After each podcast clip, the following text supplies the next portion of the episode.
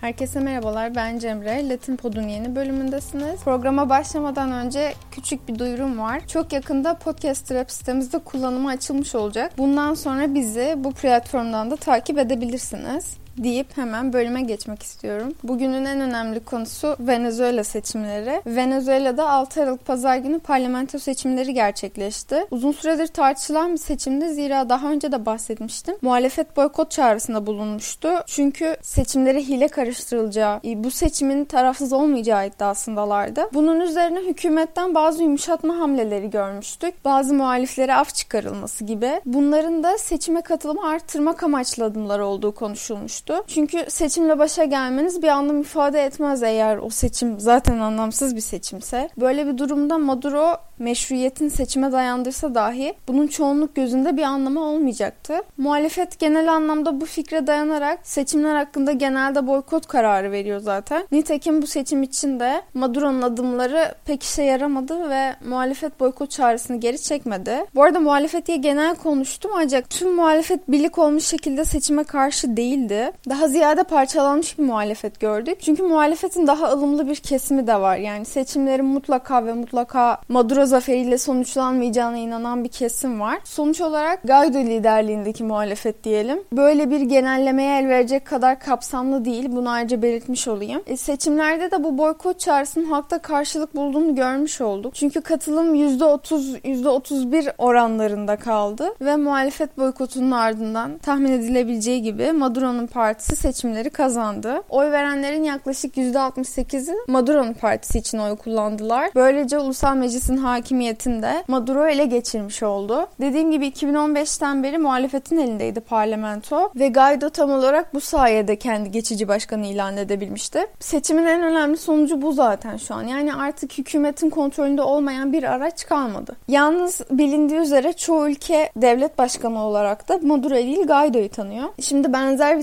tavrı bu seçimler için de sürdürdüler. Ne oldu? Avrupa Birliği'nden bir açıklama geldi. Borrell'in açıklaması. Burada seçim sonuçlarını tanımadıklarını söylediler. Borrell'in açıklaması şöyle. Siyasi çoğulculuğa saygı duyulmaması ve muhalefet liderlerinin yargılanması Avrupa Birliği'nin bu seçim sürecini kapsayıcı ve şeffaf olarak tanımasını ve sonuçlarını Venezuela halkının iradesinin temsili olarak tanımasını engelliyor. Benzer şekilde Mike Pompeo'nun da açıklaması var. O da bu seçimler için sahtekarlık yakıştırması yaptı.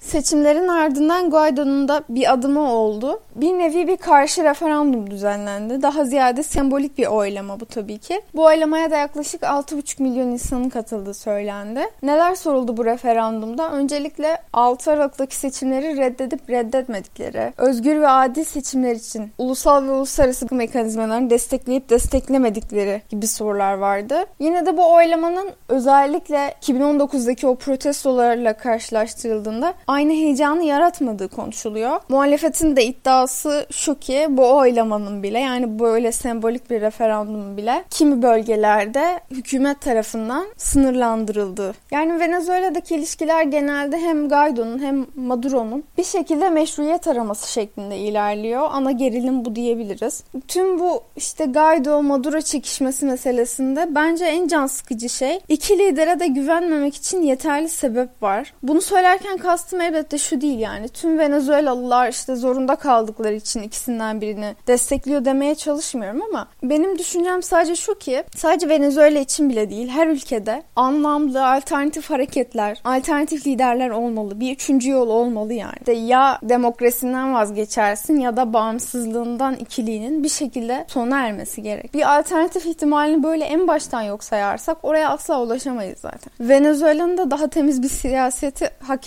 ettiğini düşünüyorum. Umarım geniş destek bulabilecek yeni bir hareket oluşturabilirler kendi içlerinde bir noktada. Bu şekilde seçim bahsini kapatıyorum şimdilik ve Brezilya ve Meksika ile ilgili gelişmelere geçiyorum. Bilindiği üzere hem Brezilya Devlet Başkanı Bolsonaro hem de Meksika Devlet Başkanı Lopez Obrador Trump'ın çok büyük destekçileriydi. Biden'ın seçim zaferi de haliyle hüsran yarattı. Trump gibi onlar da bir süre reddettiler seçim sonuçlarını ya da kabul etmediler. Ancak onlar da geçtiğimiz haftadan itibaren artık seçim sonuçlarını tanıdıklarını açıkladılar. Yine de bu tanımanın pek de öyle istekli ve coşkulu bir tanıma olmadığını, daha ziyade artık zorunluluktan atılmış adımlar olduğunu görüyoruz. Özellikle daha önce Trump'a gönderdikleri tebrik mesajlarıyla e, karşılaştırmalar yapan birkaç haber okudum. Mesela Meksika Devlet Başkanı Trump'a yaklaşık 7 sayfalık bir mektup yazmış. Şimdi Biden'a yazdığı kısacık mektupta ise bir coşkudan ziyade ihtiyatlı bir duruş var. Mektupta vurgulanan iki ana unsurdan biri işbirliği, diğeri ise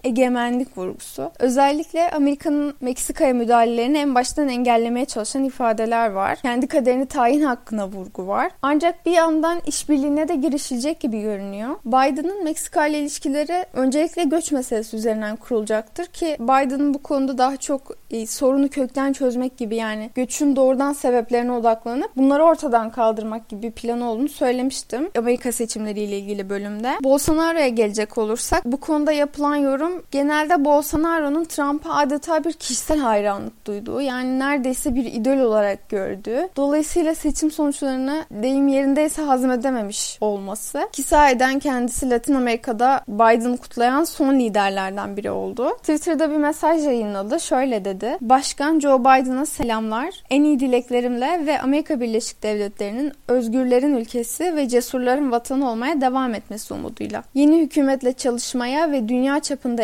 egemenlik, demokrasi ve özgürlüğün yanı sıra halklarımızın yararı için ekonomik, ticari entegrasyonun savunulması için Brezilya-ABD ittifakını kurmaya hazır olacağım. Tabi bu işbirliği söyleminin ne kadar gerçeğe dönüşeceğini ancak önümüzdeki günlerde göreceğiz. Son olarak Arjantin'den bir haberimiz var. Arjantin'de alt meclis kürtajı yasallaştıran tasarıyı kabul etti. Benzer yasalar daha önce de geldi meclis önüne ama senato tarafından reddedilmişti. Bu sefer mecliste tartışmalar daha başlamadan önce kürtaj karşıtları da büyük protestolar gerçekleştirdiler. Yine de yapılan oylamada tasarı 110 oya karşı 131 oyla kabul edildi. Oylamanın sonucunu beklerken bu sefer kürtaj yanlıları sokaklardaydı. Karar onlar tarafından da büyük coşkuyla karşılandı. Aralık sonunda da Senato tarafının oylanması bekleniyor. Kabul edilmesi halinde yani Latin Amerika ülkelerinin bu meseledeki genel tutumunu da göz önüne alınca çok önemli bir karar. Kürtaj meselesiyle ilgili şunu söylemek gerek. Kürtajın yasaklanması, kürtajın bir ülkede tamamen bitmesi demek olmuyor. Yani bu yasak kürtajı sadece yer altına itiyor. Denetimsiz ve uygunsuz koşullarda bu sefer kürtaj işlemleri sürdürülüyor. Buradan doğacak mağduriyetler içinde hak aramak imkansızlaşıyor. Yani yasağın vardığı nokta bu. Ve bir yasal savunurken tam olarak bu yüzden çok dikkatli olmak gerek. Zira beklediğinizden farklı sonuçlar doğması muhtemel ve bunları iyi hesap etmek gerekir diye düşünüyorum.